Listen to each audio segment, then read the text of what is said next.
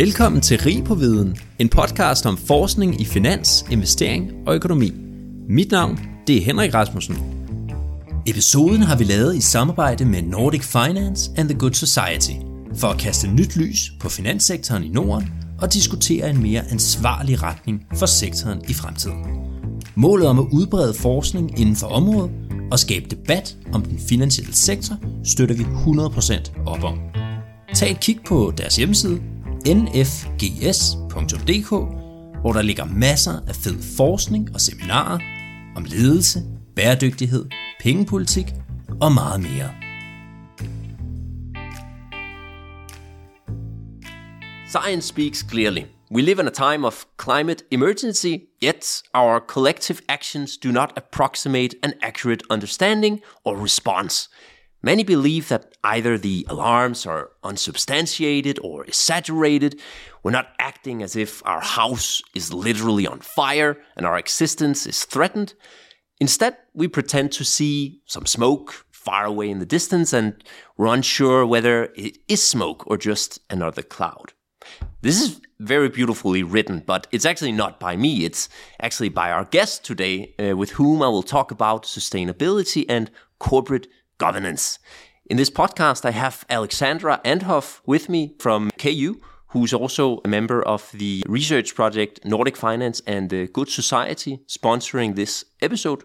Thank you for coming, Alexandra. Thank you for having me. You're very welcome. First of all, we haven't had you on the podcast before.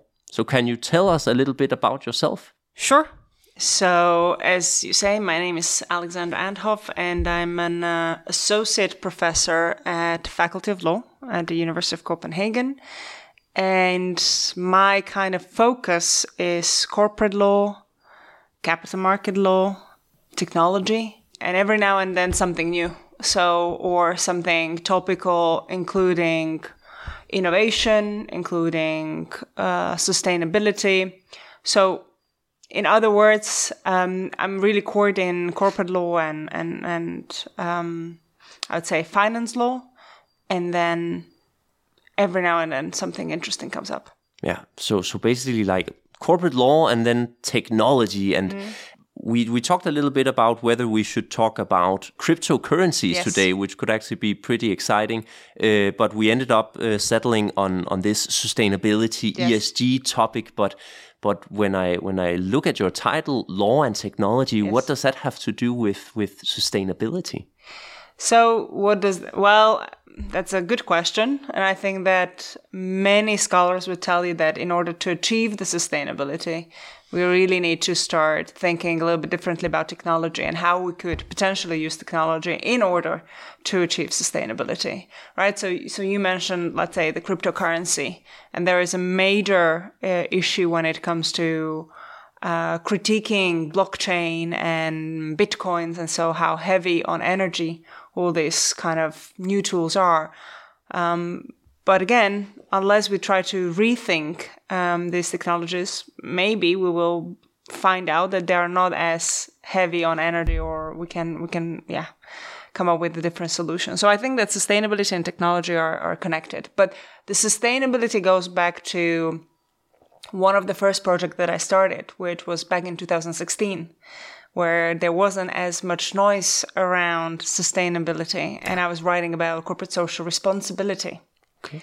So that goes already back then, um, and um, whether and how corporations need to embrace embrace corporate social responsibility. But then again, it was before the EU Green Deal and and all this new movement on sustainability. Hmm? Good. Okay. So this is going to be quite a special episode today because uh, I believe you are the first lawyer we've had in the podcast, but still, uh, you can be quite unfamiliar to finance because one of the first uh, sentences I, I, saw in your paper that we're mm -hmm. going to talk about today is money speaks. That's that's what you wrote, literally. A very true statement, I, I would say. But but in this case, uh, what's your perspective on why money matters when it comes to corporate governance and and sustainability? I do think that, you know, if you look at, let's say, curricula across different kinds of schools and universities, corporate governance is still greatly taught, let's say, in, in business and, and management rather than in law.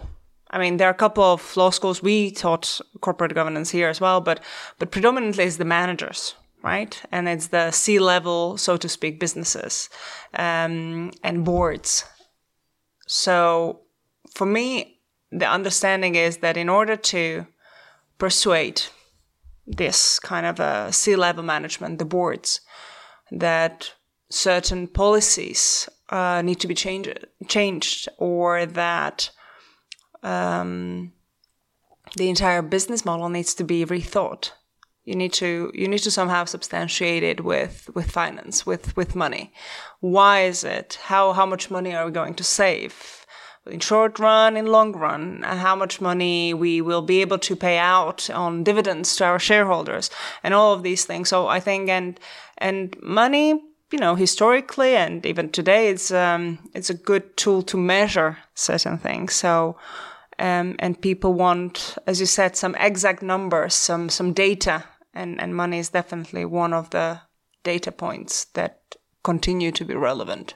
Yeah, and I think in, in this whole debate, it, it's questionable whether uh, good governance or sustainability, whether it's it's always like connected with uh, profits, for example, mm. or, or the business doing better uh, if if you uh, implement different uh, kind of things, right?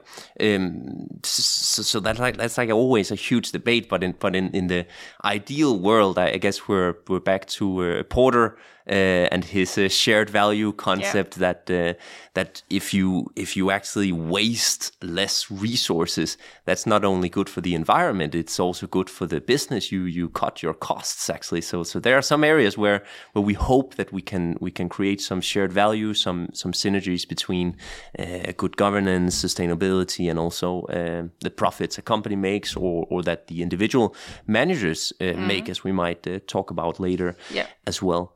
Um, but uh, before we, we just jump jump into all of this, I, I want to define a, few terms, uh, as we often do in, in science, in the beginning for our listeners. Um, mm-hmm. So, so, so first, corporate governance. What mm-hmm. what is that?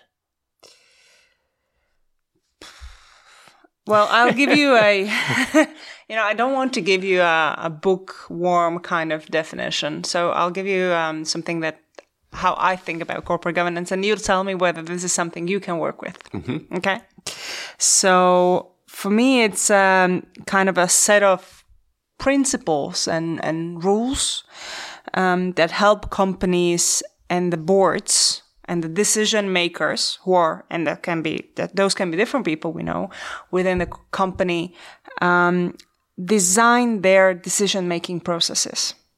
So it's kind of a meta, one could say. It's both those decision making processes that are, that are within a company, but from the legal perspective, it's also those meta processes, how we design these internal processes to, to take and make decisions within the company. So, and, and these principles and rules ultimately need to reflect on the existing regulation and, and, and legal rules, um, but also companies' policies um, and companies' values. Mm-hmm. And and how do you like define this in practice? Who who can decide this in a big company? Isn't it just something that grows naturally out of the the culture, or, or can you actually? Oh, for sure, I think it, as you say, it's exactly it grows over the time, and it's you know if we spoke about corporate governance 20 years back or 30 years back, it would be a very different definition. And it wouldn't even maybe be a topic for discussion because it would be some kind of a common understanding that it's board and whatever the board decides, that's what it is. And of course, they need to, if we talk about publicly traded company, they need to come to the shareholders and so on and so forth. And it was very, um, I would say basic, but I think that how companies have evolved and also how large some of the companies have become.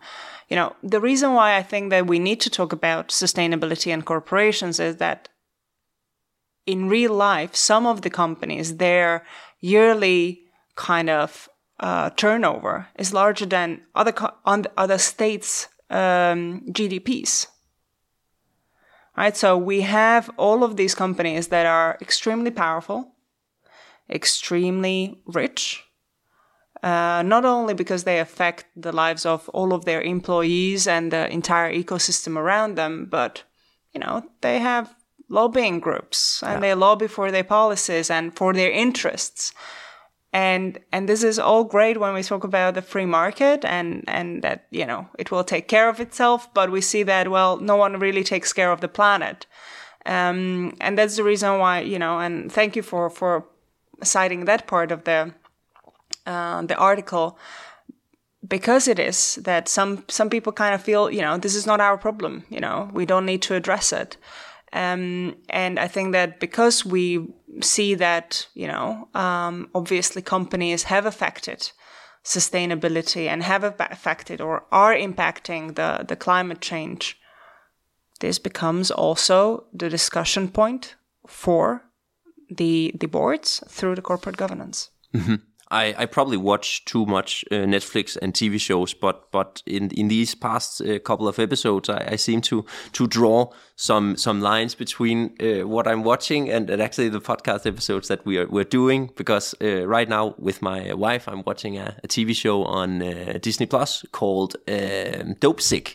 Okay. W- about this huge company, uh, Purdue Pharma in the U.S., who made a, a medicine that seems to be quite dangerous. Mm-hmm. Um, the whole company is owned and also governed by the family itself. So the decision making process, as you said, uh, is kind of just the whole family meeting together over a dinner, cousins, brothers, the father, whoever, and taking these huge decisions to to we need to sell more of this drug. We don't mm. care if it's dangerous. We're gonna, just going to sell more of it to to make money.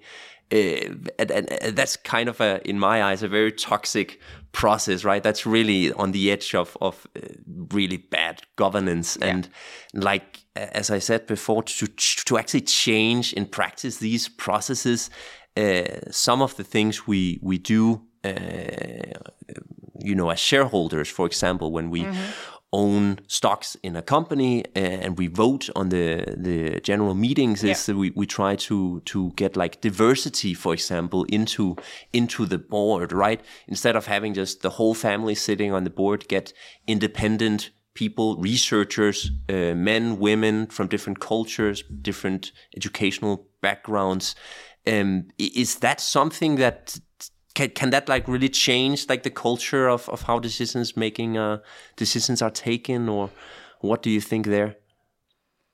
Well i think you know i think that we need to also distinguish between let's say uh, family run or small and medium sized enterprises and then really large uh, publicly traded companies. Because of course that the models and the processes will be will be different.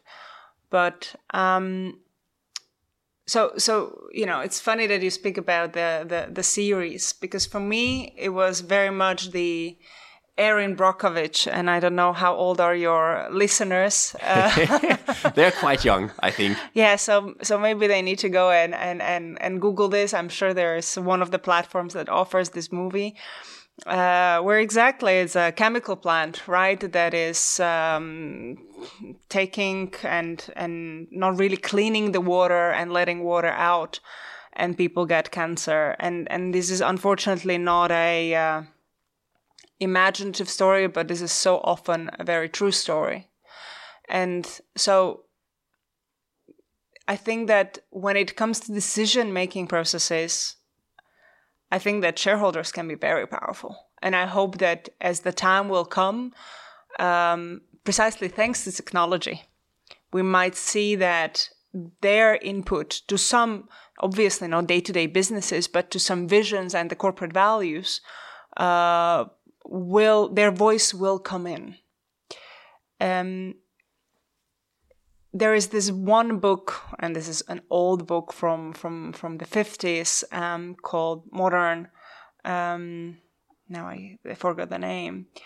Um, but I don't read books. I just make podcasts. you so, just make so podcasts. I don't know. um, it is about ultimately how corporate law has changed in the U.S. And there's the this first kind of researchers that uh, it's book by Berle and Means. Um, And ultimately, they're saying that there is this shift from shareholder kind of management to uh, professional managers. Okay. And um, there is actually a very interesting scholarship coming out this year uh, where a colleague of mine, an um, excellent scholar from the US, Sarah Haan, she wrote a paper where she goes back into uh, the arguments that and Means are using because they're saying, you know, the, the shareholders are not interested. They are not coming to, to the meetings. And she actually questions this and challenges this. Um, and she has access to all of the data. So you would like the paper. There's a lots of data yes, in the paper. I love data. And uh, ultimately, she's saying, well, uh, this is not true. What, however, was happening was that much more women were coming in and they were buying the shares, right? Because mm. in real life, of course, we're talking about the 40s and 50s. Women, whatever they were doing, would where would their job would be, they would still make less money than men, right? Which unfortunately is still true even today.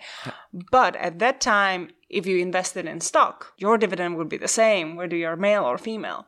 So a lot of um, also these fashion magazines and and uh, magazines for for stay home moms they were suggesting that women invest in stocks and this is you know after the second world war okay uh, and much more women were coming to the to the board meetings, uh, not to the board meetings, shareholder meetings, and they were pushing actually to have diversity already. Then okay. it's like, okay, why can't we have a female sit on the board? Yeah, sure. But at that time, it was completely, you know, out of mind. Like women are not, they do not have necessary education, the knowledge. We can't.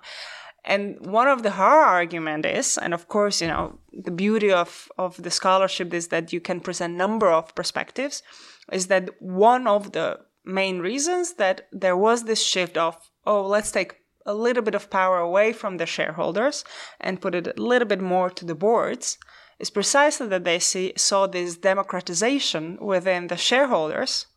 So then, you know, still a good old club of white men yeah. were able to, to, to make the decisions. They so, saw it as a threat, actually, that yes, development. Exactly. Okay. Exactly. So, so I do think that there is, you know, and, and maybe the, now the pendulum is swinging the other way and, um, and hopefully the shareholders will become more active but but again this is something that needs to come from from from them. Uh, but needs to be allowed by the law right? So so that's why we talk today about and not just us but also at the eu level um, and i hope also number of states uh, nationally about how to make corporate governance more sustainable. Mm-hmm. Okay, then because actually we start we ended up here where we started. Yeah. Focused on climate and, and sustainability. What is the connection between the climate and then how companies are being managed? I think that you know if if we can or if we want to go through this the direction, then we then we need to, so to speak, agree on a couple of premises, right? So if we agree that we're all facing climate change, um, which means a long term change in the average weather patterns that you know define local, regional, or global climates, like we did now. What the second big storm in in Denmark yeah. within within less than a month. So that would be the first. If we accept that there is climate change, right? Mm-hmm. So let's accept that. And then we say that okay, so obviously we humans need to somehow address this climate change. Um, then the question is, okay, how do we do that? Um, and I think that we need to do it on each and every level. We need to do it on individual level, on group level, on corporate level, on state, international, region, etc. So, so long story short, is that, corporations also need to address this challenge that we as a humanity um, face. And in order for corporations, because if we say corporations need to address it, it's very abstract right? Corporation is a set of, you know, everything. It's humans, it's values, it's innovation, it's it's it's physical properties. But for the corporation, who does make the decision? And to great extent, it's the board. Mm-hmm. And if it's not board, then corporate governance, going back to the set of principles and rules, will tell us who needs to take that decision. So, for us to see a connection between climate change and corporate governance is well, obviously, we need to address how the corporations are going to take the concern of climate change into account when and how they make their decisions around the corporations. Mm-hmm. I've seen a, a, trend where a lot of activists are, are voting for incentives and mm. salary schemes to be uh, tied to the to actually the climate performance of a lot of uh, different companies and a lot of different sectors as well. Not only activists, but actually the uh, you could say that the rating companies, the the companies like Glass Lewis that actually yep. do the voting and and analyze uh, the general meetings and the decisions that that are being made there, and and actually uh, kind of push this whole uh, thing about uh, making a, connection between how the company does on climate uh, emissions and stuff and then how managers are being paid to create some kind of incentives to push managers to to to sell products that are, are mm. better for the environment etc what what do you think about this way to to to push this uh, this thing? I think that you know the entire entire world uh, and not just corporate world but entire world is based on incentives right so what is your and my incentive? Why do we do things that we do? And I think, you know, going back to economists and behavioral economy, um, that obviously has a great influence on, on the decision. So I think that, you know, I, I don't think that's the only way how to think about it, but it's one of the ways, right? And I think that this is what, where we are now in, in the scholarship and in academia. We're discussing and trying to figure out the ways and of course, there is no one best way to do things. There are several options that companies can think about. Um, and introducing incentive mechanisms, I think is very interesting. And of course, it depends. It depends on how you design them and, and, you know, how you, how you write them down. And again, that will probably be left for the lawyers to, to, to, to draft. Uh, but going back to your one of the comments that you make that money speaks. Yeah. This is it, right? Exactly. I uh, I know from my time at CBS with uh, Michael Müller as well. We we talked with him in one of our per- first podcasts. That it's really difficult. This subject of incentives is very hard getting people to to do what you want them to do um, and, and, many of these incentive schemes can be like manipulated, right? If if a manager can simply tweak the way they measure emissions, for example, mm-hmm. to get a bonus, he will probably do that, uh, just as he will do it with the accounting, with the with your margins or yes. the way you measure your revenue, whatever. If he can tweak those things to make it look like he reached his bonus, he, he will do that. So so it's going to be interesting where, where all of this brings us. But um, but at least it, it seems like a, a good development, right? I would hope so, but I but I agree with you that of course the the way how we measure things, I think that's the one of the key things, right? And and I think that we will talk about it later also in our podcast about this EU Green Deal and EU taxonomy, sustainable tax- taxonomy. It's yeah. precisely of creating one common language on how we measure what are what the words stand for and and how do we how do we get there um, so yes i think that this is the part and I, and i hope you know as as as policymakers have learned as you mentioned you know accountancy scandals um, and putting everything into footnote. There was one of the, the, the lessons I got from my uh, professor uh, on uh, accountancy is that if you want to, you know, when you prepare for, let's say, an M&A uh, deal and even as a lawyer and you might not necessarily be a very good accountant or yeah. even uh, understand very much taxes or an accountancy, uh, one thing you need to do is you need to look into the footnotes because that's the place where everything is hidden, yes. right? So, so for sure, uh, I hope that we learned from this and desi- decided that okay, if we really want to do this sustainability, if we really want to address the climate change, um, then um, let us first start at the very beginning to understand the common principles, the common taxonomy. Okay, so then then I want to jump into this uh, article um, that you wrote. It, it's called "Policy Coherence for Corporate Sustainability in the EU: Can we achieve sustainable corporate governance without sustainable finance?" Quite a, a long title there. You wrote it with uh, with uh, Lela uh, Mélon, and I'm am I saying that correctly? Yes. Yes. What motivated you guys to to write that? Frustration. uh, frustration, right? Because um, so Lela is a professor of sustainability in, in Spain, and we there was in 2020 and 2021 a lot of discussion about sustainable corporate governance and unfortunately european commission um, adopted this or accepted um, an analysis that was prepared by one of the big fours um, and the analysis when it came out uh, that ultimately should substantiate the change of the law on the sustainable corporate governance. Um, everyone was really upset with about this report. Yeah.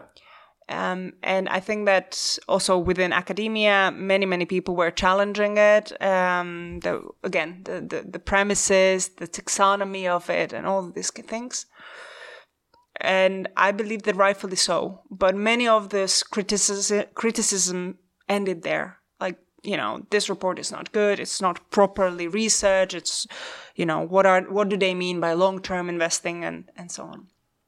Yeah, and when, when you say the big fours, that's the, the big consultancies, Yes, right? That yes. that are actually like their business is to consult other businesses on how Exactly. to to manage this new law and regulation. Exactly. Right. And we could also discuss the incentives there, right? Uh, but but my concern at this point was that you know everyone keeps criticizing this this report, right? Because ultimately, what Commission wanted to do, at least how I translate it, is to adopt this fairly substantiated report, which would argue, okay, we need a change of the corporate governance, and then then Commission has a mandate to adopt the new law, and then you know they could theoretically push it through the European Parliament and so on. And there was a huge wave of criticism against it. Um, and I again do see um, reasons why there was this criticism, but my feeling after all of this was that that's where the scholarship ended, saying, "Oh, you can't do that. We have good corporate governance." Da da da da da. It's like, well, I don't think so necessarily. I think that we still did not ask, answer the question: How do we address climate change, or you know, concerns regarding sustainability, or ESG, or CSR, whatever word we are going to use? How are we going to mitigate and address this substantial threatening risk? And I d- didn't find any answers, uh, or very few answers. And and this this kind of uh, chapter that we wrote with Lela is very introductory piece. It's it's nothing, no, uh, not a substantiated or in depth, um, you know, quantitative qualitative analysis. It's more of um, kind of asking question, you know.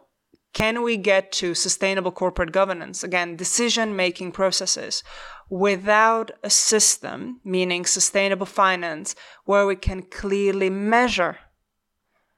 Right? So can the can we even expect from the CEO or CFO or CCO or whatever to make this decision if they don't have any basis to measure it right so so ultimately this was our concern and i i think that what we came the the conclusion is that i think that these two elements need to be much more connected than they are to this point because you know there are people who design those laws on sustainable finance and they have finance background and then there will be people who design that on corporate governance who have corporate law background or governance background and they not necessarily talk to one another. But I do think this common taxonomy, common language to address this issue is extremely important because, to be honest, I do think that at this point, you know, we do not know necessarily how we are going to to solve the challenge of climate change. Mm-hmm. Okay, so so just to to make things completely clear, this sustainable finance that you mentioned, what what is that actually? you tell me. Yeah. you, you tell me what is what is ultimately sustainable finance. I think that um, it's as I mentioned to you, this taxonomy system, these um, kind of certain benchmarks, disclosure obligations, right? So so how do we measure sustainability from finance perspective? Something similar, let's say, that we have on accountancy or some f- kind of financial reports that all of the companies need to need to need to submit. Yeah. Yeah, yeah. So, so what kind of numbers on emission do you have to report? How do you measure them, and and, and do you do it towards revenue or enterprise value or, or whatever? These these tools we use to to Exactly. measure and benchmark uh, how we're doing uh, climate wise. Okay. Um, you already said it, but everyone knows we usually like numbers in this podcast, and uh, I just wanted to to highlight uh, one uh, in your article, Yep. uh, which is that more than ninety seven percent of climate scientists agree on the existence and also the cause of climate change. Uh, it's impressive that we've reached such a, a point of agreement. I think that the fact that we have those 97% that agree, I think based on that, everyone should truly take the, the climate change as a fact. Yeah, yeah, seems so. In the article, you discuss how the European Union they have like introduced an, an initiative for sustainable uh, for a sustainable future through sustainable governance and, and finance, as as you mentioned, the the so called Green Deal, right? What is that? So unfortunately, Green Deal didn't get as much, you know, publicity as possibly it should have because of COVID. So Commission adopted in, I think, December 2019, the Green Deal, which is a kind of a set of policy initiatives, um, ultimately to secure that um, EU by 2050 would be um, climate neutral.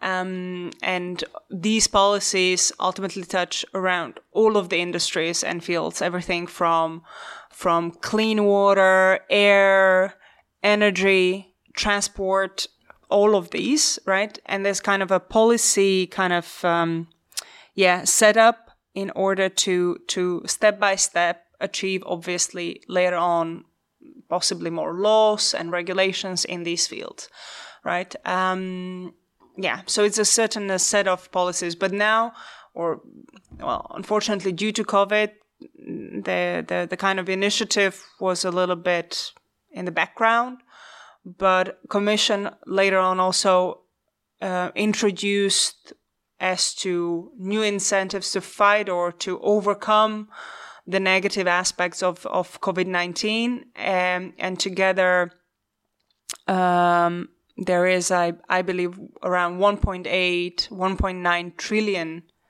trillion uh, euros that is to be targeted towards investments that will allow for the EU green to actually take place. Okay, so it's kind of like a, a goal, a, promise towards climate, and, and they're going to use this Green Deal to to make a lot of changes uh, Yes. in terms of laws, and, and they already have some some changes out. For example, the the SFDR, right? That that's a child of the Green Yes. Deal. Yes.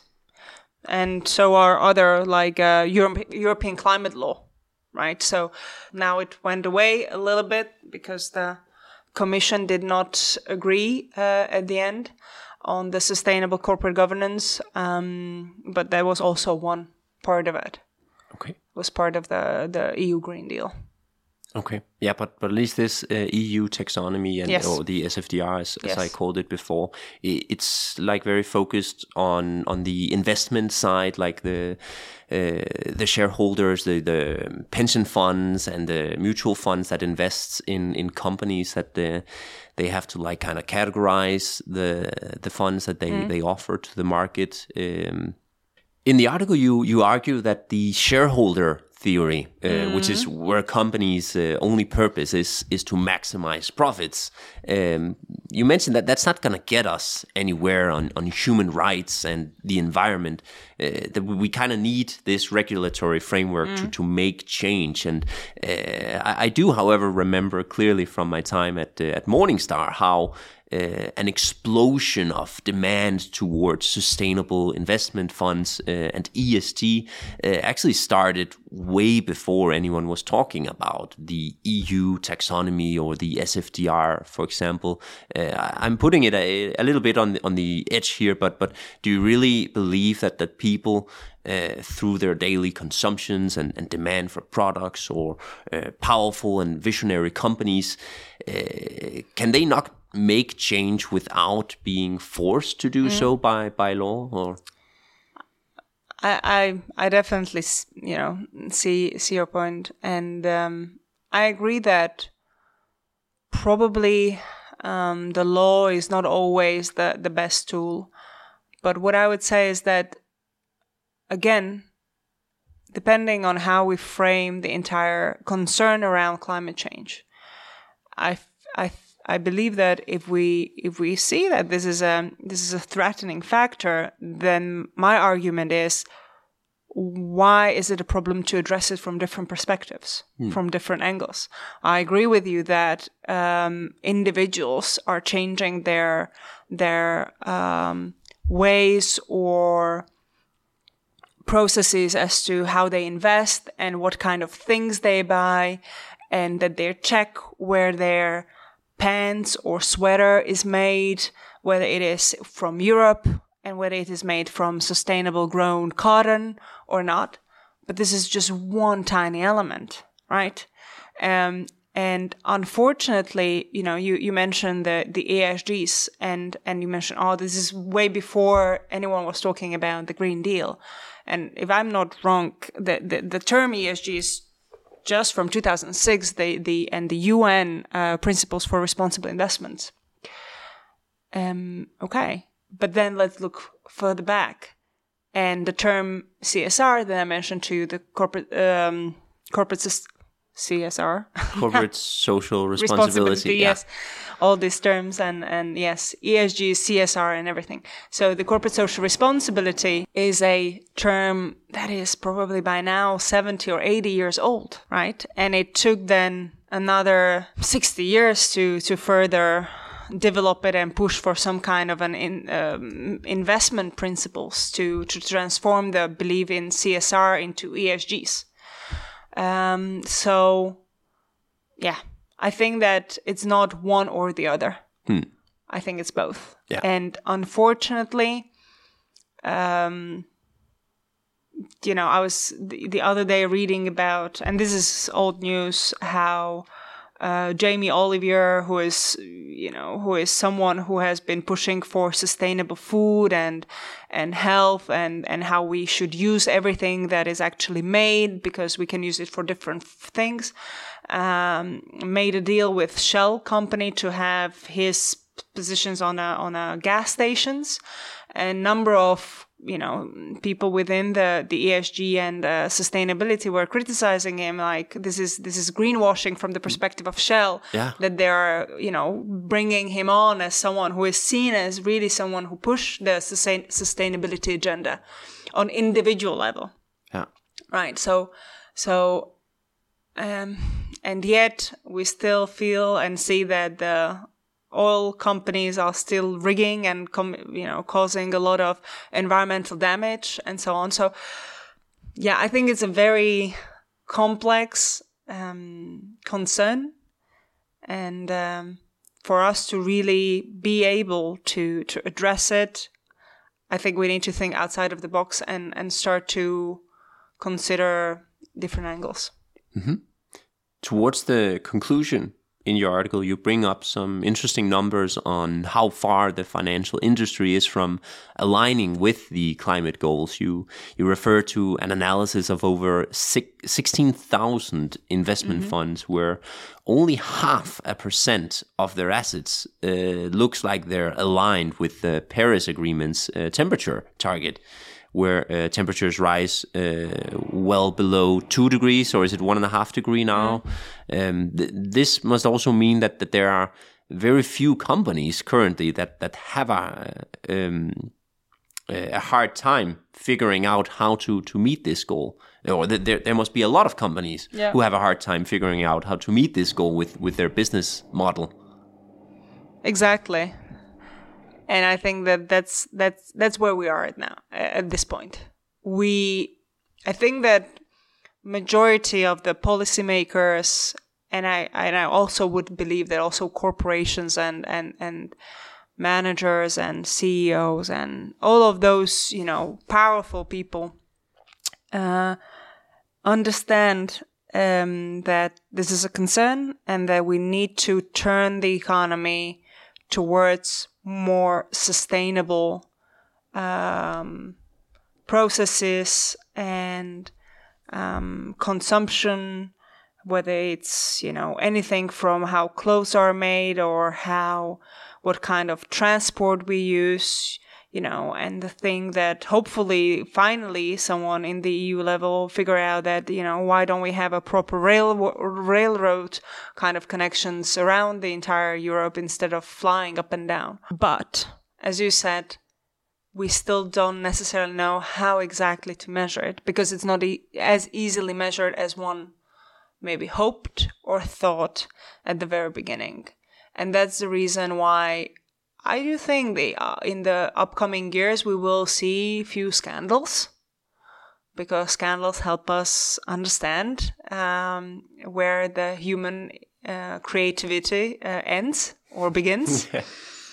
um, um, and to figure out exactly how how how this is to be measured and i'm you know and i wonder why and how scholarship or academics could make this easier or how ultimately creating maybe groups of people from different angles from law from econ from finance from even sustainability, right? Because we don't necessarily understand all of the elements of sustainability, and depending on the industry, it can be extremely hard to even grasp. Um, to to to come up with even more clear frame of reference, and maybe we need frame of reference for each and every industry, and maybe that's what and how it's going to end up yeah instead of having one great taxonomy. But as you said, and I believe that this is the first step to, to something that requires many more steps to be clear and understandable uh, for all the companies to be able to, to, to, to figure out how do they report on it.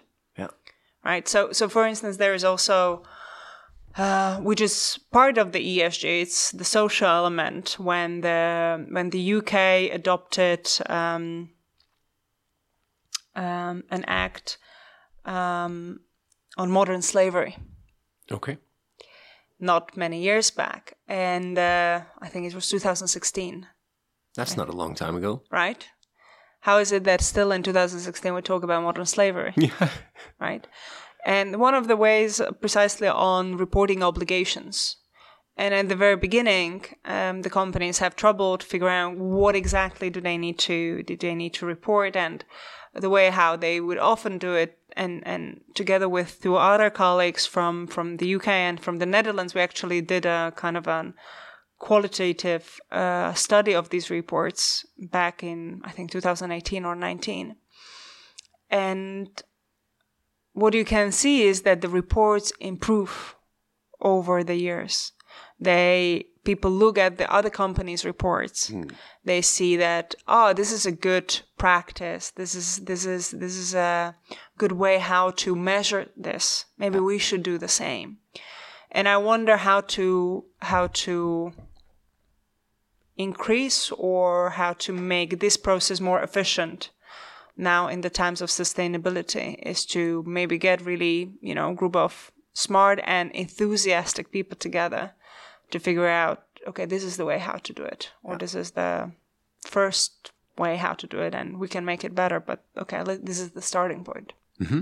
Okay, so so towards the the end here, what would you say to kind of sum up both the article we've talked about mm-hmm. here, but but also your your opinions in general, your conclusions on on this whole area? Okay. So if there are people who are listening to us who invest, right? I would urge them not to only look at the websites or on the report that the company gets from Bloomberg's or any other uh, kind of review uh, organization uh, when it comes to um, their ESG um, numbers. But look into, you know, what exactly has been the company doing. So if they have, for instance, um, submitted um, and published sustainability report, some of the companies these days do. Uh, and what do they actually uh, say there? Is it just become very generic, or do they speak about very specific actions? Yeah. I would look for those specific actions. Mm-hmm.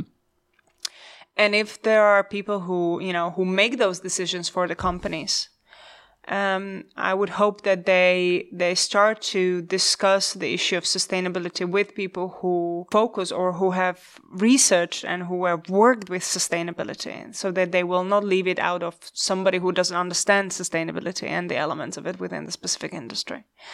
And if it's for the policymakers, I, I would really hope that they that they read the article from the perspective of understanding that these two fields, meaning the finance it needs to clearly speak to the corporate governance because otherwise no one will take a decision that is turning the company towards one direction if, if they don't have one framework based on which they can calculate those decisions before and prior the before and after the the decision. Okay.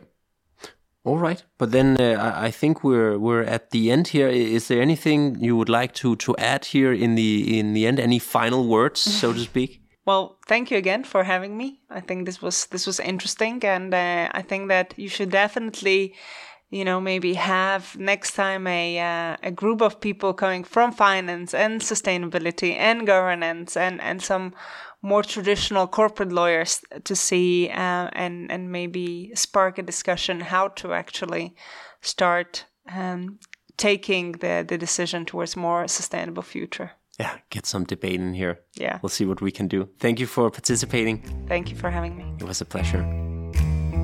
Tak for, at du lyttede med til Rig på Viden. Jeg håber, at du lærte noget, og hvis du nu synes godt af vores podcast, så kan du støtte os ved at følge den på Spotify eller skrive en anbefaling på iTunes. Inde på LinkedIn, der kan du følge André Thormand, Benjamin Somofen eller Henrik Fode Rasmussen. På genhør.